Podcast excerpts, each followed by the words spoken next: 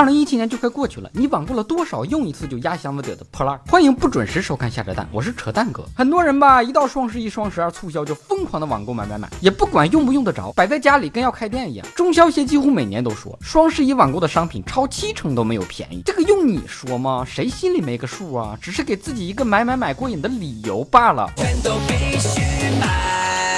给大家盘点一下今年的各种冲动消费。双十一当天，阿里健康卖出了超过五千万个避孕套，可想而知，这之后又要有多少个不眠之夜，每晚都是上亿的恶战，相当的冲动。这是对冲动最好的惩罚。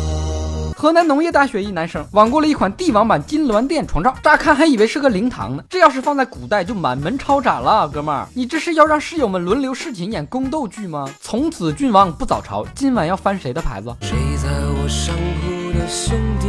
今年单笔最大额的订单来自贵州买家，预定了一台一千七百万的阿斯顿马丁限量版水上超跑赛艇，水上的大玩具一颗赛艇。很多网友在那闲吃萝卜淡操心，说这贵州山地缺水，你买完在哪儿开呀？哼，贫穷果然限制了你的想象力，人家买完了在游泳池里开呀。最应该担心的不是在哪儿开的问题，而是快递怎么送货上楼。一女大学生在网上花了一千元买了一台二手的 iPhone，收到快递一看傻眼了，里面只有一颗核桃。卖家这是在好心的提。醒你吃点核桃补补脑吧，以后少交点智商税。其实这妹子不算网上买 iPhone 亏最多的，毕竟核桃可比苹果贵。你是我的小呀小苹果，怎么爱。